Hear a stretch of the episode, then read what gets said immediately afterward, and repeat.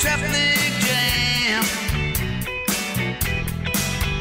I'll be late for work again, but I'm doing the best that I can. Won't you look away, baby? My life just ain't what it seems. I guess it's big, big, baby. My heart's busting at the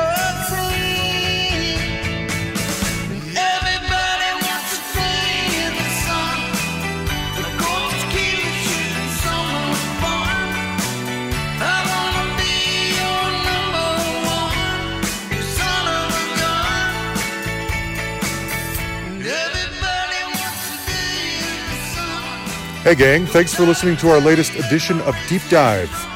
All right, this one's exciting. We welcomed back one of my favorite artists ever. That's John Cafferty of the Beaver Brown Band. If you remember, John was on last year, and uh, we did the whole career because he was just releasing a greatest hit C D. Well, we I wanted to invite him back to discuss their great nineteen eighty-five album, Tough All Over. This is the one that Um, was not affiliated in any way with Eddie and the Cruisers, so this was their attempt to kind of break out from that uh, from that movie. Uh, it featured the hits C I T Y and the title track Tough All Over, both of which were top twenty-five hits in the U S, and a bunch of other stuff. So we get into all of that, but what's really interesting is that John and the band have released three new singles this year already in preparation for an upcoming album of new material. And they haven't put out anything like that in thirty-five years. In fact, normally for deep dives, we have that theme music that you hear. But I wanted to replace it this time with some of their new songs. This is Day in the Sun, which is a new single. And tell me this doesn't sound just like no time has passed since the last time you heard the Beaver Brown Band, right? Anyway, I love him. I love them. I wanted to honor him by talking about an album that was not affiliated with Eddie, just what they did on their own, and this is it. I hope you enjoy it. It's been a while. Yeah, I bet. We did Tough All Over. But uh, I was I, I was very proud of that record. You um, should be. Because it was, uh, was the record that I didn't know that I was going to make, but it was uh, it was, you know, we did all that movie stuff so that we could get a record deal. And uh-huh. when we finally get a record deal, um, I had used uh, a couple of the cornerstone songs that were going to be on my first record, or our band's first record, I should uh-huh. say. And it didn't make sense without them. It, yeah. They kind of like the, um, you know, kind of the cornerstones of the record. So, yeah. um, so I had to rethink the whole thing. So, when we started working on that record, you know, I what I thought what I was going to do, I thought I just thought I was going to record all the songs that we've been playing for years in the bars, and that turned out not to be the case at all. So the songs that are on Tough All Over, are they ones that had been you had already been playing for ten years or so at that no. point? No, you wrote them for the album. Well, it was, uh, you know. I, As you know, because of, uh, you know, and, and thank you again for your interest in our band. I, you know, I love you, John. I, lo- I love your band so much. It's oh, thanks for honor saying. For me. We're, we're you know, we're like an old school, uh, you know, bar band extraordinaire. You know, the, you know, the sum of our parts are, are much greater than we are individually. So we've yeah. always been a good team. So yes. We got great players. You know, we got some good songs. We're, we're, we very good at entertaining people, and, and yes, you, uh, are. You know, fifty years this year.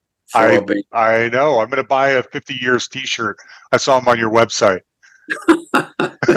um, I uh, so I was curious. Let's. So the creation of the album. It comes out in the summer of nineteen eighty-five. Um, it prior now I, when I was reading the liner notes, I see that it's been recorded and mixed in various studios.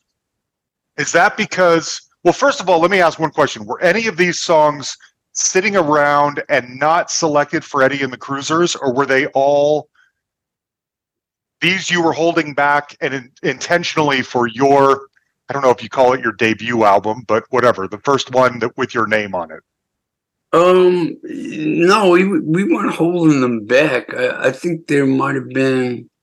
No, I mean these these were okay. songs that that we weren't playing. You know, okay. we, I, you know, I I had this record, um, in my head, and and and that we had been playing out in in in the bars for uh-huh. quite a few years and trying to get a record deal. And that was the album I always thought I was going to make. But but uh, Tender Years and Wild Summer Nights were sort of the cornerstones of that record. Ah, uh, got it. And, you know, those were the songs that uh, Marty Davidson, the director of Eddie and the Cruisers, when I first was approached, those were the songs that uh, they wanted from me. Mm-hmm. And that was before I wrote On the Dark Side and all of that. Got it. You know, they thought okay. Tender Years was going to be the that big song. That was the one, huh? Wow. Okay. Yeah. Interesting. But, and they really wanted that one. And we had, had made uh, an independent single, uh, like a forty-five. And uh, it, it, to be honest with you, I always liked those versions, uh, you know, uh, a lot. Uh, what and, was the independent uh, single? What's that? What's the name? What song is the independent single? Wild Summer Nights was the Oh, was it was. The okay. side, and Tender okay. Years was the B-side.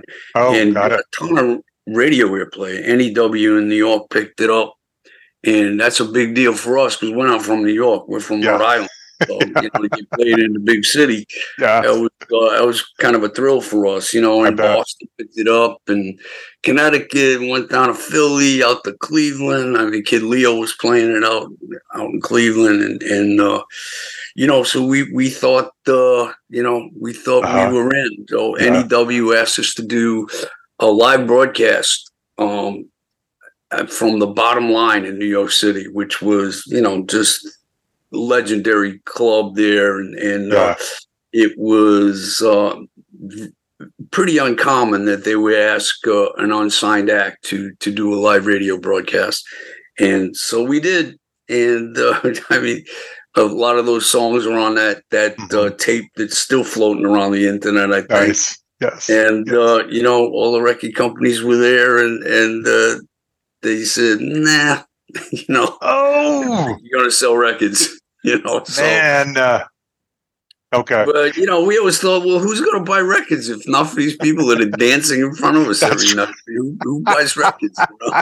It's like they all have a big smile on their face, you know, like, you know, the two does a sax solo, the girls, that's right. It's like, you know. I mean, who buys records, you know? They look happy. These guys look okay. Yeah. I was so, curious. When, um, oh, go yeah, ahead. But that was the consensus, you know? Yeah. Okay.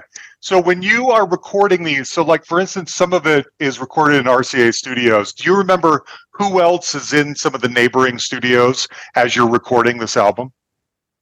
Who are you passing in the halls or at the, you know, in the bathrooms or in the cafeteria or whatever? Uh, you know, no artists. I mean, okay. we, we were running into artists, but we were running into, um, you know, we were running into like guys with like, you know, with shopping carts, like full of like, you know, maybe like a, in today's market, like a quarter of a million dollars worth of microphones, you know, like, it's all gear.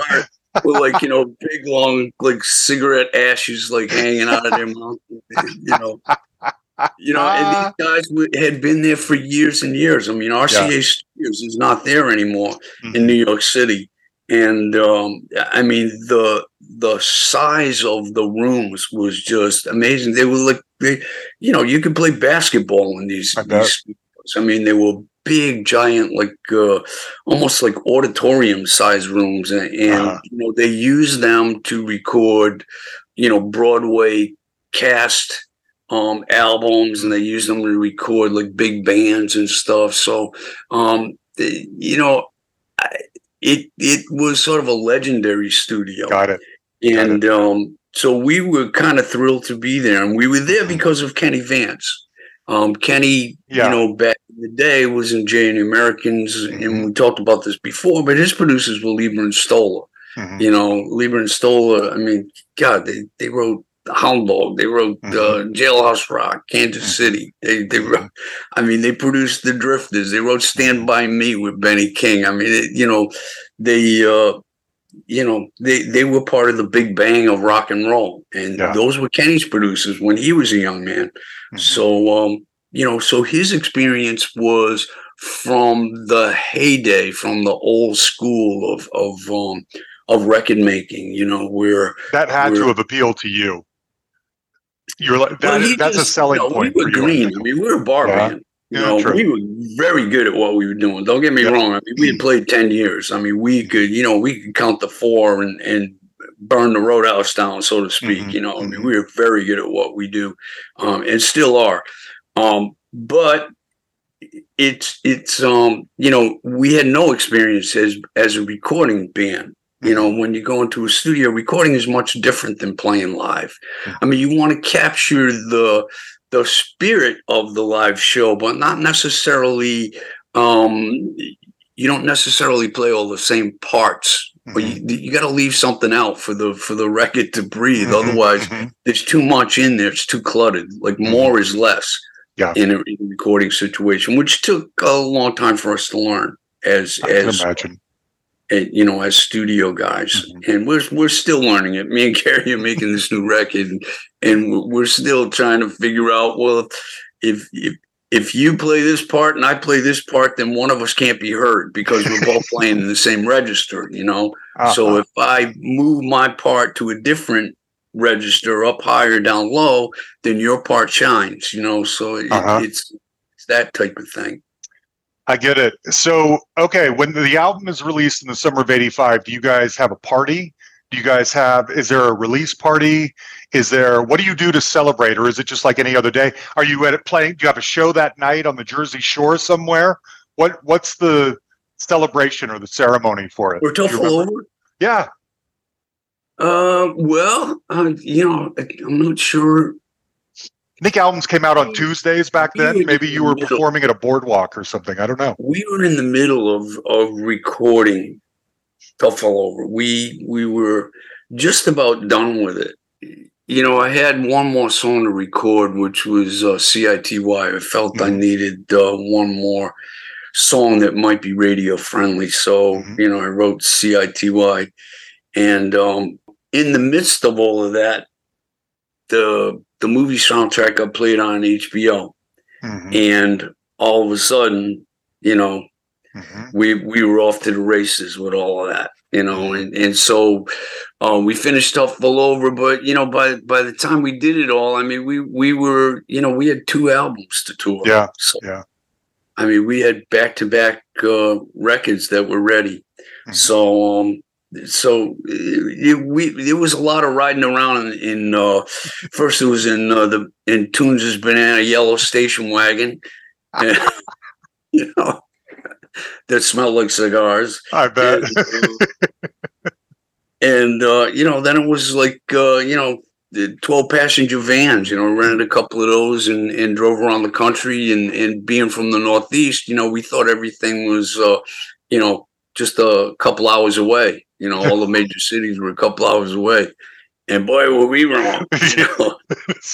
It was, I mean, you're driving yourself in a van to get to the next gig, and uh-huh. you're out touring the country. You get out, you know, you get out past the Mississippi, man. It's like, you know, it's like, you know.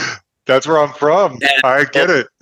Next place, you know. Yeah, yeah. And, oh, this was before cell phones and all of that. So all we had was like, you know, we had a map that we'd fold out in the front seat. And, uh, you know, we had, uh, you know, some pocket change for the, the, the phone booths, you know, when that's we right. could find, you know.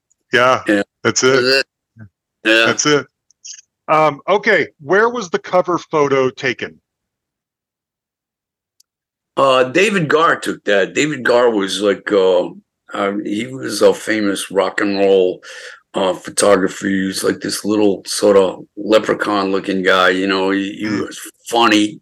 He was funny as all hell. I mean, he would, and he would just like, uh, you know, he would line us all up and just like start shouting obscenities at us to like. But he was. I mean, he did the Allman Brothers. He did, uh, you know, he took the John Lennon picture in New York. He took. Uh, I think he did an Allman Brothers. He did, did um, Miles Davis. I mean, Whoa. You know, he was the guy. Yeah. And that uh, you know, Kenny Vance knew. Okay. Kenny was like, I mean, he was just a treasure chest of, I bet he was. Of, you know, of the rock and roll dream and the rock and roll story. I mean, he just, you know, I mean, he just, uh, he knew everybody. He, he, um, and he had like, you know, he had like a fifteen minute story for everything. Oh, that's he, the best. I was yeah, just looking him up. He's still around with the Planetones yeah. or something. Oh, I might reach out to him. Oh man, he, he, he, I mean, he's, you know, one of my favorites of all time, you know, yeah. one, had such a big influence on my life, both when I was with him, uh, you know, in the studio and we worked together, and, and also um, it, just as a man, like, you know, um, you know, in later years, you know, when I became a dad and, and all of that, and trying to, you know, b- b- find my priorities in life, try to figure out what was important to me and what wasn't, uh, you know, what, uh, you know, I mean, there was a time where, where music was my life and that was it. You know, I was just a workaholic and, you know, we went out and played every night. And then there was a time in my life where, Um, my life was my life, and, yeah. and music was my job that I was blessed to have. I mean, it's not a bad job. You get up on a stage and, and you, you play something that comes from your heart, and, uh, you know, people give you a round of applause every five minutes. It's like, pretty good job. That's a good one. You know? So, yeah. you know, we're blessed to have that, but it, it is my job. It's not my yeah. life. I mean, it's part of my life, but, you know, uh, you know, I had the family and, and mm-hmm. just uh, other things that, uh, you know, filled my heart. Yeah. Yeah, I get it. Um, okay. The album comes out summer of eighty-five. It's on the, it's on the charts for thirty-two weeks. That's a long time. It tops out at uh, number forty. Did it go gold? No. Was it platinum? No, it didn't quite go gold, but it was on the charts for a really long time. Okay. We needed, I think we needed one more, you know, yeah. we needed, uh, we, we had, um, we had a hit with, um, Tough All Over. We had a hit with C I T Y, um, and then Voice of America's Sons was in a film with, mm-hmm. uh, Sly Stallone. Yep. And, um, and we had, we had a hit with, Uh, a song called Small Town Girl, but it wasn't a national hit. It wherever they played it, it was like top ten, number one, but they didn't play it across the country. Um, in the Northeast, in, in the Midwest, it was a pretty popular song. It was very successful, but okay. we needed that one to break, you know. Yeah. And in the meantime, we were up playing with, uh, you know, the Beach Boys and Roy Orbison, and um, we're out with Farner and Brian Adams, and I mean, we were, we were playing at some on some very big stages in front of very big audiences, you know. Yeah, that's great. All right, you mentioned it. Track one is Voice of America's Sons. This topped out at number sixty-two. It um, wasn't. It, it was considered as a single because of its success being included on the Cobra soundtrack, which you talked about. Um, I was curious in the in the in the lyrics, is the Voice of America's Sons the singers of the old time rock and roll, or is it the new younger generation listening to those singers? You know what I mean? Or maybe it's all of it. It's just the American spirit, you know. Like I said, I mean, it, it wasn't the album that I had uh, that I thought I was going to make all these years leading up to it. Um, so when we went to start putting an album together, I decided that I was going to write new material. So, you know, I, I needed an idea. And I thought because of our influences, what I would do is I would write um, in different uh, sort of American music styles. Um, using you can our tell influence. That. That's interesting you say that. There's a lot of different themes or styles on the Yeah, song. So, yeah. you know. We, you know, we're one of those bands that we always colored what we did and still do with with the music and, and the sounds and the colors of, of uh, the music that inspired us when we were kids, you know, like the music that, that we grew up with. Uh, you know, a lot of it is uh, American A lot of it uh, was American music that went to overseas and came back with an English accent, but it, the roots of it was still, you know, uh, R and B and early rock and roll from here.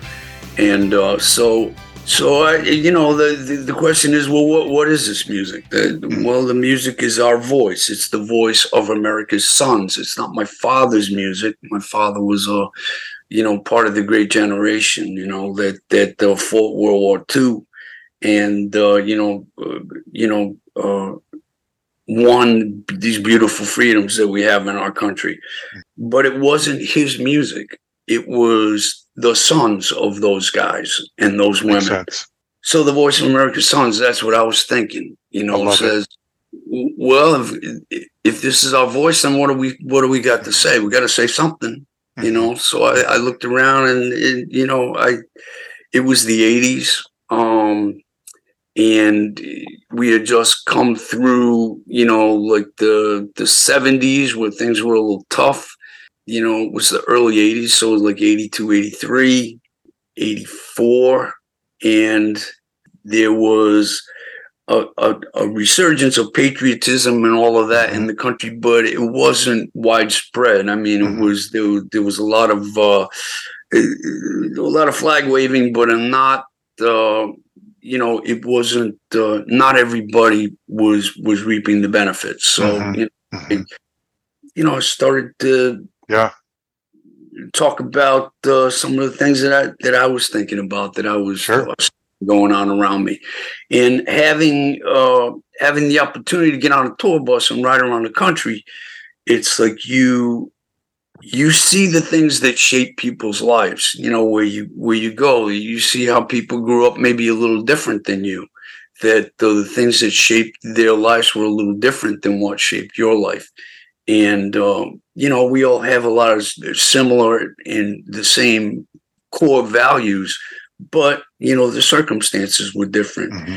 And the one thing that I came home with was a, a deeper appreciation for I, where I grew up and the things that shaped my life mm-hmm. and the the my family and the people around me.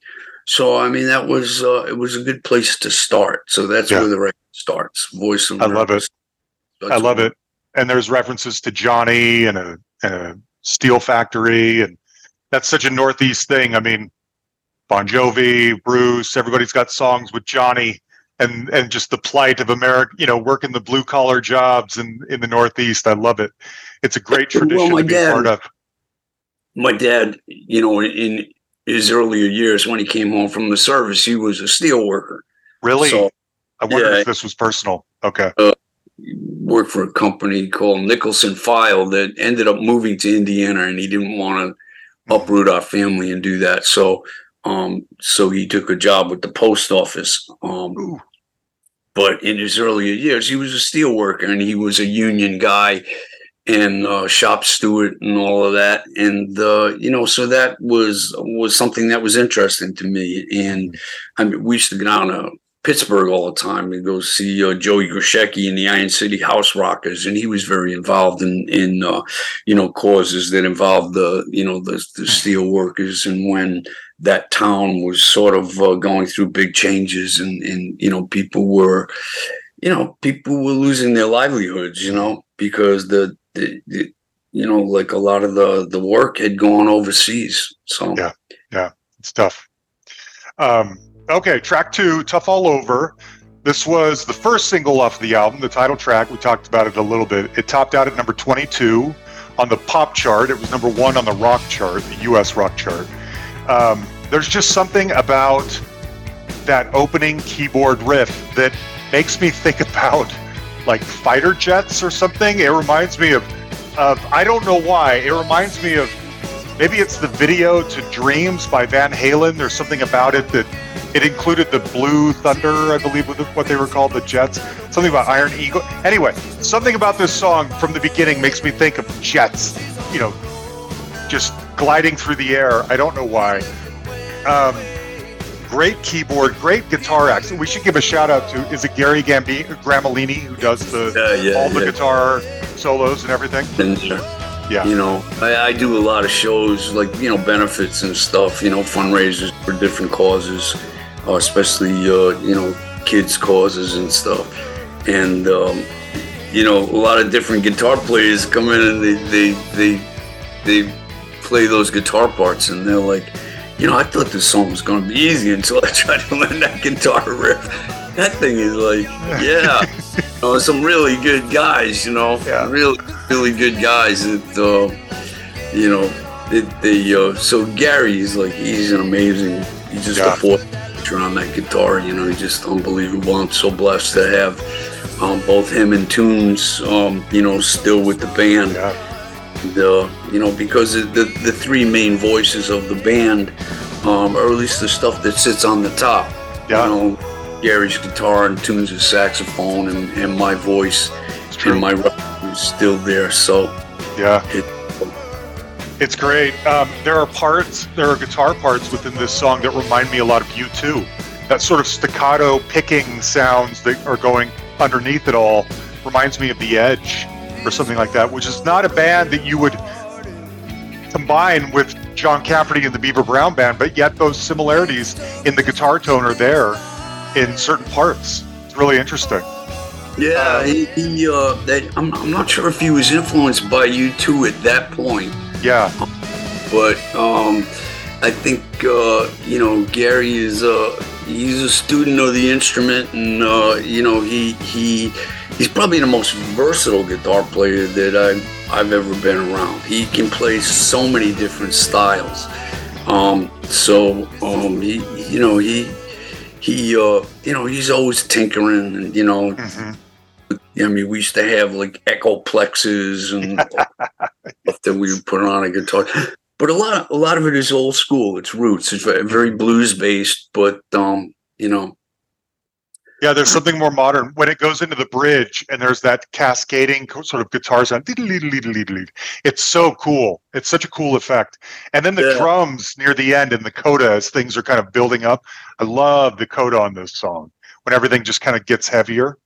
Um, anyway, it's killer. And in both of these songs, uh, Tunes' saxophone comes in as like, you know, the grand finale, kind of kicking off the last third or whatever of the song. With the yeah. trademark Tunes sax solo, it's so good. Yeah, he's unbelievable. He, he is. He's, he's still incredible. I mean, he's he's going to be. Uh, well, he is eighty-three. He just turned eighty. Oh, what? August. Yeah. How can that be? Yeah, it, it's pretty unbelievable. Wow. He, um, you know, some sometimes we have. Uh, You know, our shows are so long that sometimes we have another sax player sit in with us just to, you know, carry some of the load so that Tunes can do all the iconic stuff that he does. But, you know, at eighty-three, it's like he, he just, it's just amazing. That, that is amazing. Amazing. Like, Track three is C I T Y. Yeah, speaking of, he's not on this one, but this one was the second single and reached number eighteen. And, uh, a friend of mine, Dolette McDonald, sings backup on this song. Her and Janice Pendarvis. And in yeah. fact, I, I emailed her to before talking to you, and she did so many sessions. She was like, honestly, I don't really remember any details about the session, but tell him hi, because I remember thinking, what a crazy uh-huh. name for a band. So anyway, he, she was saying how nice you were and to tell you hello. Oh, yeah, she's in the video. She is, yeah. Yeah, they're in the video. They were unbelievable. Yes. I mean, Kenny Kenny knew Janice because Kenny used to be the uh, he was the music director on Saturday Night Live for a oh, couple sure. of years, and uh, yeah, he's done a lot of different things, and and uh, so you know she used to be one of the singers. Janice Pendarvis used to be one of the singers, you know, that would uh, be on the show, and uh, and so he called them up. And and they they came in and they, we played the song like once for them. And Kenny said, you know, I need a little, you know, and and you know they just walked up to the microphone and sang it like in three part harmony. I mean, they they sounded like you were hitting three notes on a B three organ. I mean, they were just unbelievable. You know, I mean, I, I mean, I think we booked them for like three hours. I think they were done in like a half an hour. You know. It's like they were so good. They just yeah. came in and and then they sang it again, and then Kenny said, uh, well, well, let's run it one more time and just take it to church on the end, you know, and they just started riffing, and it was like all this gospel stuff. I mean, incredible. That's the best. Oh, that's the nice. best. I love it. Also, uh, a guy named Jimmy Bralauer works on this song as well. His musical partner back then was a guy named Jeff Boba, who's been on the show. And um, I was looking him up, too. He, I guess, had he's credited as Drum Sounds. What does that mean? Well, he, he worked with uh, Hall and Oates. Yeah. And uh, I think on, I, I'm not sure if I have this right, but it might have been the might have been the Big Bang Boom album. Is that that a Hall and Oates record? Big Bang Boom, yeah. Mm-hmm. Yeah, right yeah, around yeah. that time. Um, he was uh, he was sort of an expert at this machine that uh, people were using in the studio for, like, you know, just different uh, hand claps and, you know, just different sound effects that we were everyone was putting on records back in the eighties.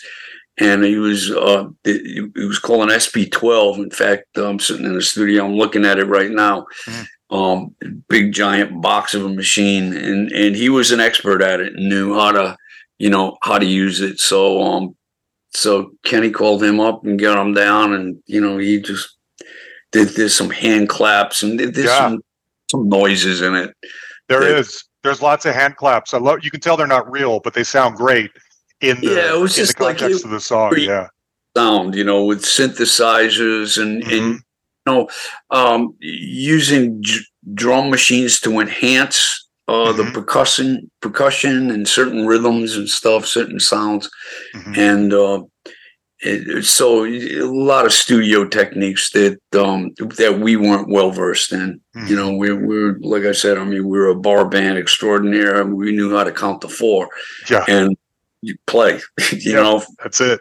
Our fingers. Yeah, yeah there's so, some. Speaking of synth sounds, there's some synth sounds in here that almost sound like a xylophone. Buried deeper into the mix, I thought was kind of interesting. They, I know it's not a xylophone. That's just kind of what it makes me conjure. It conjures up for me. But um, when you reach number eighteen and number twenty-two, are you happy with that, or are you thinking, why can't we get back to where Dark Side was, which I think was number seven? Or are you just glad to be like sustaining a career? Hey, things are getting played. We're still doing well. Well, first of all, it's like, you know, that was our first attempt to record a record without the the um, the money or the promotional vehicle of a film. Mm-hmm. So there there was no help there. Mm-hmm. There was just us, you know. Mm-hmm. Uh, and we came out and to land in the top twenty with with a couple of songs was just remarkable to us. Yeah. Good. And to come and have hit records, you know, right out of the gate was, um, you know, because it, it, it, it, one thing about doing those movie soundtracks that we were involved with is is that it uh, it it created um, it, it was it was it was a great vehicle to get um, the music out there. But um, sometimes the music that we created for those films is not even, even associated with us. Mm-hmm. Um, so the you know to sell three million records and to have like a you know a number one rock record and a number seven you know Billboard pop charts. I mean, mm-hmm. and to have like a triple platinum record. Um, that's you know that's. Uh, That equates to a bigger success than, you know, for a band on its own, mm-hmm. um, than what we experienced. Mm-hmm. Um, we came out of that, um, you know, with an opportunity. We didn't come out of it with uh, with fame or or recognition. We came out of that with an opportunity. We took that opportunity. We made our own record. Um, and had hit records on it, you know, so mm-hmm. that was, we were very, very proud of that. Good. You know, you should have been. There was no, you know, there was no, mm-hmm. you know, there was no movie company kicking in, you know, like trying to get eyes and ears on, on what you were doing. So, um, so we were very, very proud of that. You should be. That's one of the things I noticed when we talked before, John, is you have a lot of humility for your place in the rock world and a lot of appreciation for the success that you had. And that really struck me then and now. So many people would feel entitled to more hits, more success, you know, bigger tours, whatever it might be. And it's always seemed to me that you recognize your place in the world as a really good bar band who had some strokes of luck that you did your very best to take advantage of, and you did. And that was good enough. It w- didn't have to be, you know, world domination. It didn't have to go on for decades and decades. You did the best you could with what you had, and that was that was ha- that made you happy. And that's the impression I get talking with you, and I love that about you. You know, we're we're musicians. I mean, we're, yeah. that, you know, when we chose to, you know, call that our job. I mean, we, we worked very hard at it, uh-huh. and uh, we're very appreciative of the fact that, uh, you know, people came out to see us do it, to hear us do it. Uh, people liked, you know, what we were doing. That sounds good. Um, I think, I think that the work, you know, that the work, um, it's, uh, it was the best we could do. And sometimes, you know, in the music business, it's like there's so many dominoes that have to go over. Mm-hmm. You know, there's so many, you know, there's so many things that have to fall. Mm-hmm. Um, and they all have to fall for you to have like big, big success. Mm-hmm. Um, you know, as you travel around the country and the world, I mean, you run into people that are so talented. You know, they're so good at what they do. Um, that... Um, never had the opportunity to even set up the dominoes to, to fall down, you know? Good point. Um, so, uh, you know, we have, you know, had opportunities. Um, I wish that uh, we had a little more exposure, not from ourselves personally, but for the work, mm-hmm. um, because I think a lot of the work... Uh, could you know could mm-hmm. communicate with with I agree with all people I agree but you know what are you gonna do? yeah you know I, know I get it. What are you gonna do? All you can do is you go out there, you count the floor, you put one hundred fifty percent on the line every night, mm-hmm. and that's it. You know that's it that's what you're good at. Um okay, track four, Where the Action Is. This is, you were talking earlier about touching on different American um musical genres. This is obviously the surf song. It's got those rumble drums, and it was, I was listening to it thinking, is there a surf, I don't know, I'm ignorant. Is there a surf culture on the Jersey Shore? I don't know. Or in the, you know, uh, up there in the East Coast somewhere? Oh, yeah, absolutely. Is there? Okay. Yeah, I, you know, I grew up surfing, me and my cousin. Did you really? Okay, I wondered. Yeah. Oh, yeah. Uh, it's, it's, a, it's, uh, well... You know, the, the season is much shorter, although people do surf all, all year round. I, I don't put the wetsuit on and go out there in, in February. I, I don't do that anymore. But um, but yeah, I mean, up and down the East Coast. I mean, it, it, like where where I grew up in Rhode Island. I mean, there's there's a bunch of really great surf spots. Good. You know. Okay. Um, you know, I I, I should tell, I, I did like three tours with the Beach Boys, and I used to tell those guys all the time, you know, where I grew up in Narragansett, I mean, it was like a, it, it was like a, like a Beach Boys song, you know. We used to hang on the beach, you know, you, with your surfboard, you know, jump over the wall so the lifeguards couldn't see you, you know, when you paddle out there. uh, you know, and there was, you know, bars and good band and surf shops and all of that. Um, but there, there was that culture up and down the yeah. East Coast, from Maine down to Maryland. I mean, there, were, there, okay. there was a whole, uh, um, you know, beach bar culture. Yeah, good. So I wasn't so. sure. I wasn't. I I wasn't sure how prevalent that was.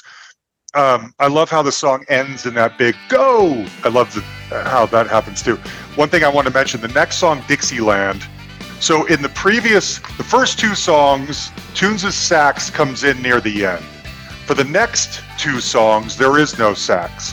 And then when we get to Dixieland, there's sax, and it's at the beginning. It's almost like, hey guys, don't don't forget, We still have a great sax player, and we're not even going to make you wait this time. You've gone two songs without him. We're going to get him right out in front. And so in Dixieland, from the intro, Tunes of Sax is right there up front.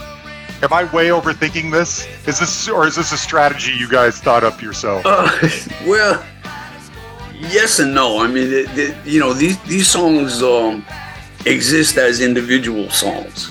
You know, when you're writing a song or when you're playing a song in a bar, it's like you, you're not necessarily thinking of of uh, how it relates to the song before it or or, or the song behind it. Uh, but that's not true either, because when you put a set together, well, you, when you, you sequence know, you and stuff, yeah, to sequence right. But um, it, but it, it you know, Dixieland was just a, a song that called for, you know, that intro with the sax. I mean, I was thinking. I remember playing down in Florida, you know, when we were out touring, and, uh, you know, I, I started talking about being from Rhode Island, and I said, anybody from ever been to Rhode Island? Like, you know, three quarters of the audience raised their hand. They were from Rhode Island. And I was like, no wait a minute. Right. So we came all the way down here to play for a bunch of guys from Rhode Island. And, you know, it, but the idea was back in the, you know, like the seventies and the eighties, there was uh, a migration of, uh, you know, there wasn't a lot of uh, opportunity up here um, coming out of the seventies. And, and a lot of uh, people looked for more fertile ground. And, uh, you know, so we wrote this song about, um, you know, heading down, heading down south. And, mm-hmm. and uh, you know, to me, It, it, I don't know. I just sort of envisioned a parade, you know, a parade. Mm. Everybody, you know, almost like, uh, you know, Beale, not well, not Beale Street, but uh, Bay. What, what is it? What's the uh, Basin Street, right? Basin Street, New yeah. Orleans, you know, yeah. where people are marching and mm-hmm. the band's playing. You know, a, a parade is what I yeah. was. Yeah. Of going down, so it's got like that party sort of atmosphere, and you know, I love it. You don't have a Dixieland band, but uh, uh-huh. put the the horn in there and, and uh, tried to create a party atmosphere. It works. Dolette and Janice Janice are back on B Vs for this one too. Um, when you think of Dixieland, is it, are you imagining New Orleans, like you said, or are you just thinking of the South in general, or what are you what what's where's the destination in your mind? Uh, well, I mean the the. You know, from up here, I mean, a lot of people ended up, you know, in places like uh, Florida or Georgia. They went to Atlanta. Yeah. Uh, you know, I have family that moved down there. A lot of people went. Yeah, you know, they, they dispersed all over. All uh-huh. they, to the Carolinas. Yep. You know, they went okay. to North Carolina. Just the whole area. I wondered if there was one particular spot you had in mind when you wrote this. Well, I was, I was just thinking that. Uh,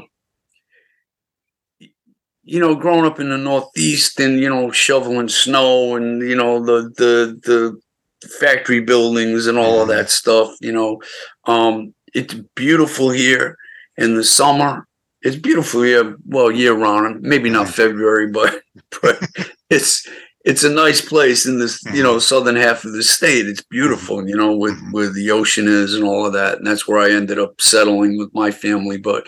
Um, you know, up in up in Providence and Pawtucket and Woonsocket and places like that. I mean, it's a little more, uh, you know, brick, you know, and a little more factory sort of environment. All the textile mills and stuff, and there wasn't a lot of, not a, not as much opportunity for kids, you know, kids mm-hmm. you know, coming of age. So they they would they would leave the state to go look for opportunity, and um, you know. I, Just, that's what I was thinking when right. I wrote that. I love it. Um, okay, I think now we would, if this was still on vinyl, we would turn it over. Strangers in Paradise, this is kind of back to more of a straight-ahead rocker. Um, you talk about Billy heads to California, escaping a small town for a better life. And I was trying to figure out, is he escaping to California to become an actor or a rock star? Or just for more opportunities or the sun? Or what is it that's... What is it that Billy is going to California to do? Well, you know, like I said, I mean, I, I you know, I used to listen to those Beach Boys songs like we yeah. all did. Imagine, you know, that there was, uh, a, you know, a better life out there, you know, like the California dream.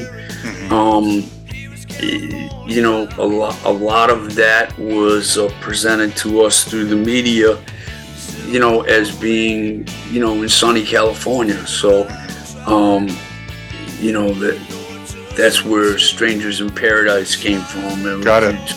Loosely thinking about the, you know, getting getting out on the open road and and, sure. and, and following a path to uh, a more fertile ground, or or you know, just something that uh, was more colorful than than you know, the life that we had grown up with here.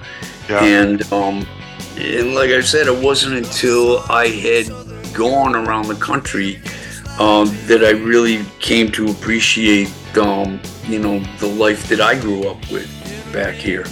You know, that the colors weren't uh they were different, you know, they were different than the colors of California, you know, the colors of Rhode Island, and the, the, the colors of my childhood and uh of my family and my friends. I mean, we we had a, we had a different way. Yeah. So it was uh but you know, it it's like everyone uh everyone has a dream. Everybody's always looking for, you know, something that's going to make them feel fulfilled. You know, people mm-hmm. are looking for, um, you know, a, a sense of uh, of self and of fulfillment. You know, I, I happen to find mine by uh, joining up with, with, with a rock and roll band. Mm-hmm. You know, I mean, not for everybody, but it was for me. Yeah. No. Yeah. I love that. Um, there, there are some B Vs happening near the end, and I was trying to figure out if they were you double tracked or if there were other people, because I didn't see any other credits for this song, but it, it it's a great accent. Plus there's like a little bit of a bongo break for a moment that I loved. Um, there's some solo synths, some great guitar solo in there. And I, I wondered if on that. Strangers. Yeah. Yeah. Well, we I forgot what record we were listening to, but um, there's a song called I'm Not in Love. Yeah. Who did uh, ten C C. There's a big airy background yes. vocal in it. Yeah. And so, you know, I was talking to Kenny Vance about that. And so he, he said, well, let, let's do an R track. And I said, what's an R track? So Kenny, he's a great singer. So he uh-huh. went into the room and he sang ah for like, you know, he, he just, and they looped it. And then he did it like, I, I think he did it like twelve times. So we have twelve really? Singing ah on a loop. and uh, and when it when the chorus comes in, the Strangers in Paradise, yeah. they push the button and, and the ah track comes on. I love that. Yes. But it was, it was just... Uh, It was just a lot of fun doing that with him. That is great. That's a great accent. Well, uh, we, oh, oh go ahead. That record, you know, with Kenny, yeah. he could, you know, he he he had a great uh, overview, you know, and, and especially was was good with me, you know. Uh-huh. Like, uh, he would always say, he would always say, "Okay, you gotta let it go. You gotta let it go. Uh-huh. It's gotta be done at some point." You know, uh-huh. It's great. John Lennon quote saying that, uh, you know, if they didn't have deadlines, the Beatles would have made one record. Yeah. Right. We need them. Yeah. We need them. All right. Uh, the next song, Small Town Girl, you mentioned it earlier. This was the third single off the album. It did hit number sixty-four, but you were saying it had a lot of regional success, just not mainstream national success. Right. Yeah, it was it was a it was a big record, especially around here. I mean, it was like a number one record around here, um, and um, but it, it just it just didn't roll out across the country. And at that point, uh, the record company was on to other things, and they didn't want to uh, they didn't want to um, you know pursue it. Mm-hmm. Mm-hmm. Uh, so. It's too bad. It's a beautiful ballad. And the thing that strikes me about it is how cinematic it is. I can see, I don't know, I can see kids dancing to it at a sock hop, or I can see it, I can see kids like a, you know, it's all about not wanting to, wanting to leave town, but not, he decides not to so he can stay with the small town girl. And the two of them kind of sitting on a boardwalk in like leather jackets, and maybe it's a little chilly out, and they got their arms around each other, and they've got a, I don't even know. But I'm just, it's so, I can see this song so perfectly. The tone, the lyrics, all of it, you know? It's nice, really nice. Incredible. Thanks for saying. Yes. Yeah, something that they, uh, Bruce Springsteen has a radio show that I think it's called From From My House to Your House or something okay. like that. And he and he's like the D J. So uh-huh. and he played that one a couple of times. Nice. Yeah, and you like that one. Yeah, it's a good one. Yeah, the guy your your your guy works the late shift at his dad's shop, and he, he wants to get out. Everyone wants to get out of this small town, but he meets a girl, and she kind of gets him to stay, and it's like George Bailey or something all over again, you know, from It's a Wonderful Life. Well, you know, it, it's, uh, yeah, kind of, huh? Yeah. You know, life, you see, you're saying? Yeah, yeah. Well, you know, I mean, it's, uh, you know, ultimately, you know, it, you know, that that is the prize, you know. Sure. You know, you, you're looking over my shoulder, you can see like a triple platinum record hanging over my shoulder. That wasn't the prize for me. The prize for me was having been able to do that and then being able to find um, my wife, my partner, the girl of my dreams, mm-hmm. and be able to raise two, you know, wonderful, you know, boys with, with, with uh, you know, And, and and still live the life that had meaning to me, you know, with my guitar and all of that. And, and uh, you know, that was the prize. The the prize was my family. It wasn't the record. And it, it, you know, that that that's, you know, you know, when I when I talk to people about, uh, you know, what you're looking for, I mean, to me, that that was the greatest gift. You know, that, How long that have was, you been married? That's a trick question. Um, well, we got married in nineteen eighty-eight, so that, wow. uh, I don't know. thirty-five you, years. I don't. Good for you, man. thirty-five years. We were together for ten years before that. Oh, so. Been a while. So all good. Yeah, all good. Good for you, man. Yeah, I mean. Um, okay, second to last song, More Than Just One of the Guys. Um, there's some great sort of piano stabs in this one. Some almost the guitars sound almost jangly. Um, the corner boy Dave, you sing about him there, and I'm wondering, is that is that like riffraff? Is that when you're teenagers or in your young twenties, guys just hanging out in the corner? I'm imagining everyone singing doo-wop around a garbage can that's on fire, and uh, yeah, something like that, you know, and. Yeah. Uh, And uh, you're just like whistling at girls, and you all got beers in your hand, and you're gonna go play pool later, and who knows what, you know? Well, yeah, I mean, you know, you're hanging out with the guys. I mean, you know, I mean, we all did it, and you know, and then one day, you know, if you're lucky, you know, the girl comes along, uh huh, stops you in your tracks, and you go, hey, wait a minute, you know.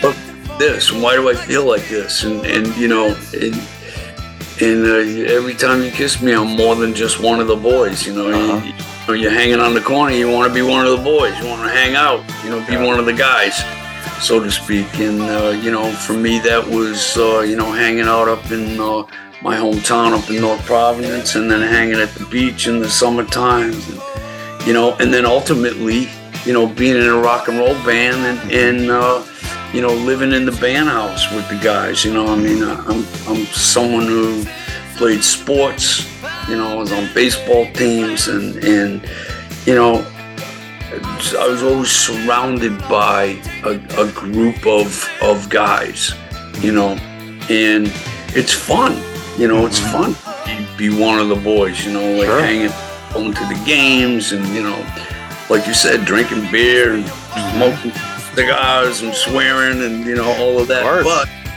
you know, but then you meet the girl, and it's, uh, it's, uh, it, if you're lucky, it, it will, it will elevate your, Beautiful. your life. If you read the, meet the right one, you know. I love it. Yep. Uh, the guitar solo in this one is very Beatlesy. I haven't, uh, listened. in listening to this album, the Beatles don't come to mind, even though they're like the blueprint for just about everything. But this song sounds the most Beatley, especially in regards to the solo. Do you hear that? Am I? Oh, yeah, that, absolutely. Okay, okay. Absolutely. I mean, it was a conscious attempt to, uh, you know, pay tribute to, you know, like the, the English bands.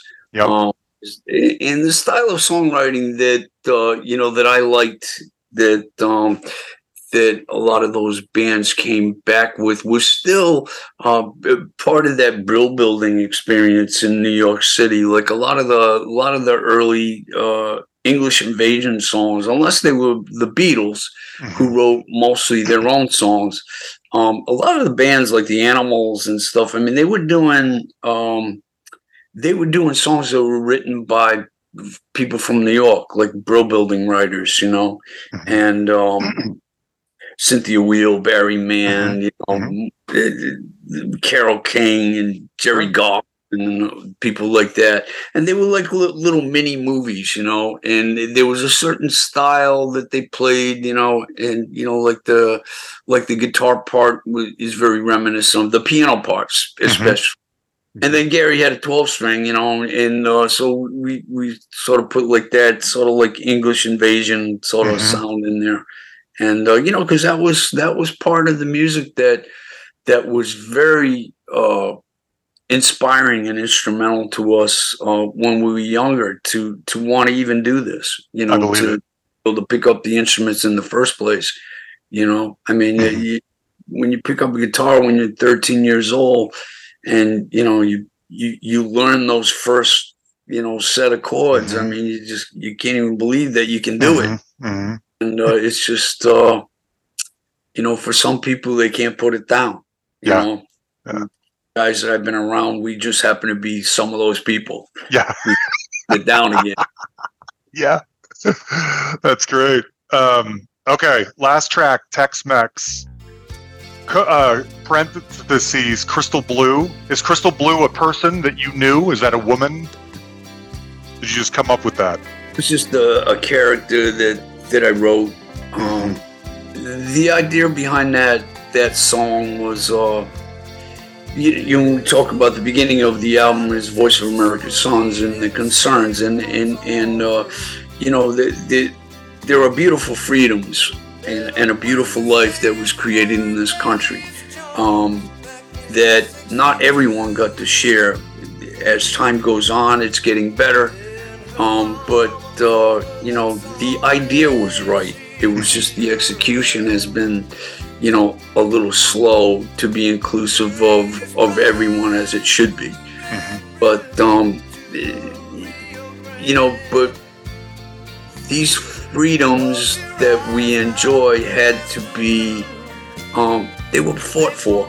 My dad, you know, and the, the the dads that I grew up around, my friends' dads and stuff, I mean, they were of the age where they were part of the greatest generation and went to the Pacific and went to Europe and, and you know, um, put their lives on the line, lost a lot of their friends and family. Uh, in doing so, but came home with uh, with a vision and and and a, and a promise for a better life for us. And so, when we're talking about Crystal Blue, we're talking about a, a country that provides these dreams. It's it's a young woman who has who has dreams of this life of of like uh, you know. Uh, that is filled with, uh, you know, what her her dad and her mom, you know, told her her life could possibly be. She would meet a man and, you know, um, you know, live happily ever after. Um, that is possible possibility, but we also come from a country that is big and powerful, and, you know, those that dream can be taken away in an instant, mm-hmm. you know. Um, And that's why we have such respect for, um, you know, our veterans in the country and people who have worn the uniform, the men and women who have worn the uniform and that uh, defend all of these things. And, um, you know, because a lot of them put their lives on the line and, and a lot of them lose their lives doing it. That's right. That's right. You and I and our children are the beneficiaries of the sacrifices that not only the veterans have made, but uh, that their families have made, you know, so that has to be taken into account. So it's very subtle in the song, but, uh, you know, she meets a man, she, you know, then Western Union calls on her one day and gives her the message, and late at night she lies awake, a hero's medal held close to her heart. So, you know, uh, you know, she, her husband, she loses yeah. the dream yeah. because he went out and you know, fought for the, the freedoms yeah. and, and uh, made the ultimate sacrifice. So, you know, that that that is part of the reality of of our country. Yeah, it is. That's beautiful. Wow, I got goosebumps just hearing all of that. Um, one last question about that song in particular. Had you ever been to Texas when you wrote that song? Yeah. Had you? Okay. But, you know, but I, I never lived in Texas. Of course. No, I know. But I like one of the other songs talk, uh, sings about Detroit, that um, C I T Y. And I'm wondering if you have been to these places because you were such a regional success. I didn't know if that tour bus or the, you know, Toons' yellow station wagon made it all the way down to Texas to well, influence a song like this, or if it's more a cinematic, well, you know, idea in your mind. We hadn't finished the Tough All Over record yet, and I we were on a tour because the Eddie and the Cruisers had come out, and we were uh, sort of in the middle of finishing the Tough All Over album when that happened. So we started touring, and one of the places that we played was obviously Michigan. And I remember driving by the the the the G M factory, and you know where they make Cadillacs, and mm-hmm. and you know, we were, we had done a gig in town, and we were just driving. Um, you know, we we were driving away. It was like late at night, and I just saw the glow of the factory, and I started thinking, like, wow, this is probably some guy in there, you know, on, on the line, mm-hmm. you know, building these Cadillacs, and you know, he'll never have one, mm-hmm. he, but he makes them every day, you know, yeah. and. Yeah. Uh, I said, well, that, that's an idea for a song. And I wanted to do like a sort of a, like a Mitch Ryder sort of mm. Detroit sort of tribute kind of song. Love and uh, so I was, so I knew I wanted it to be about that. And I, I just, uh, I just wrote down the word city, mm-hmm. um, Detroit city. And I wrote down, I was looking at the word city, and I, and then I just put like, like little lines in between the letters. I said, wait a minute, that's a rhyme. C T Y. Mm-hmm. I said, there, that's a hook right there. Where it is. So, found it. yeah. yeah. yeah. But it, I wrote that song, but um, love it. Yeah, okay. and it, it, it's a tribute to Mitch and the Detroit Wheels. You know, I love those guys. I got to play with him quite a bit. And, you know, I'd be on stage singing that, and he, he you know, he knew what I was doing, and he appreciated it, you know, because then he, he would, I'd sing C I T Y, he'd come on and do Devil with the Blue Dress, you know. just, Perfect. Yeah. Back, but, yeah. He, you know, these guys, these guys that uh, we've gotten to know, especially the, the, the guys that are, that are just a few years ahead of us, guys like Gary U S. Bonds and, and Mitch Ryder and Ben E. King, you know, God rest his soul, and, and mm-hmm. you know, Uh, the Beach Boys, and you know, like when we were around these guys, like they knew what we were about. We were about, we were inspired by their music. We paid tribute to their music with our music, just like they did with the songs that, that they recorded. Um, it and it's part of a, uh, it's like a blues tradition, you know, like these early rock and roll. Um, guys, they, you know, you hear, you, you hear the things that inspire you, you study it, you learn it, you, you take it into your heart, and then you try to come up with, uh, um, you try to add to it. You try to mm-hmm. you know, do, have something to say, um, that comes from your heart. And at the same time, you, you, you leave like the colors and the breadcrumbs so that, uh, the people who come after you, mm-hmm. they can find what what uh, what you found, mm-hmm. you know, mm-hmm. and they know where you found it. Yeah, um, you know, it's like Eric Clapton when you, you know, sure. listen Bob can play the guitar, you know, you go, oh my God, this guy's unbelievable, right? But if you listen very closely, you can hear, mm-hmm. you know, Albert King, you hear Freddie King and what he's doing, you know, and he's right. quoting them, you know, very yeah. specifically and very, uh, um, you know, lovingly. Mm-hmm. So, you know, this is this this is what I love, and this is where mm-hmm. it came from. Yeah. And you know, guys like me and, and the guys in my band, Gary, you know, we would go listen to the roots of that stuff and and be re-inspired with it. You know, I mean, this stuff is uh, it's uh, it's lightning in a bottle. You know, mm-hmm. the, mm-hmm. the music is, is like if you do it right, you you capture a moment, and that moment stays frozen in time. You know, and it's just as inspirational, like uh, twenty years, thirty years, forty years later, as it was the day that it was captured. You know, mm-hmm. Mm-hmm. just um, you know, for someone who's never heard it. I mean, I you know, I mean, I'll go listen. I'll hear a James Brown song that I never heard, and I go, "Oh my God!" Mm-hmm. You know, and it, it, you know, it's like fifty years after you recorded it, but it it's still mm-hmm. still there. That's right. Um, real quick, let me, we can cut this out if you want. Can we talk about the cover? Because I have the C D version, which has the Eddie and the Cruisers cover on it, which is unfortunate. It's got your name on it, but it's still implying that it's tied somehow to the movie. And, um, which is really frustrating because you guys deserve to stand on your own. I think there may have been some litigation involved with Scotty Brothers. Is this something you're able to talk about at all? We surely weren't happy about it. Um, you know, we, we felt that those records were the work of uh, of our band, um, independent of of any, you know, tie to a film or any imagery from a film or, or whatever. You know, it, it's um.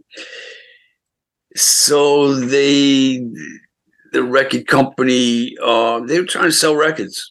You know, so they they misrepresented what the work was, and we said, "Hey, you know, mm-hmm. we're like, you know, we're we're we're the real band." You know, yeah. I mean, you can put a picture of an actor on the cover of this record, and I can guarantee you that he's not going to make another record for you. You know, I mean, that guy's not going to write you songs, mm-hmm. um, but I could.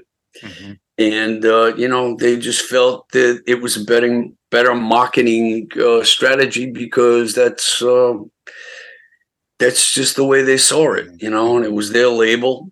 Um, they said, you don't like it, uh, you know, get a lawyer. Mm-hmm. So. It won, though, right? Yeah, but all they did was just take the records off the shelf. I mean. Oh, that's it? Oh, man. Package them and then.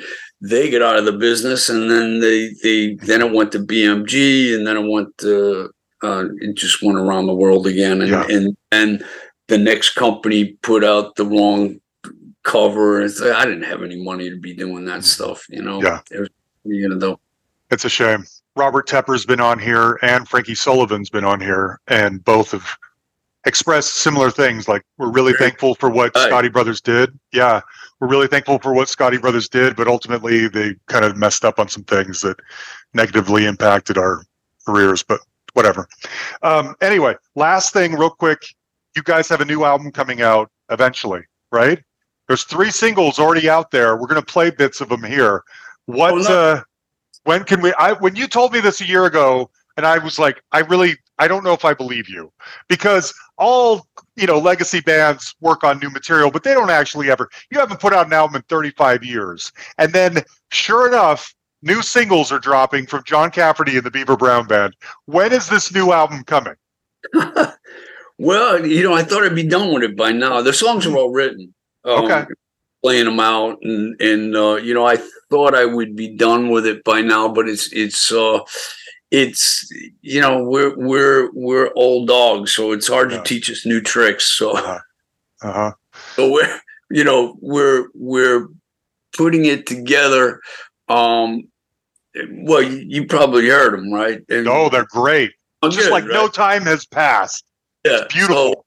So, but uh, but to get the stuff behind me to sound like, you know, R C A Studios is like no easy feat, you know. So because you want it to sound I know. a certain way, you know, you want to capture the spirit of the band, and and uh, and uh, you know, so you know, we're there are ways to do it, and uh, we're learning more about it. You know, we know what to do. Uh huh. It you know it's it's.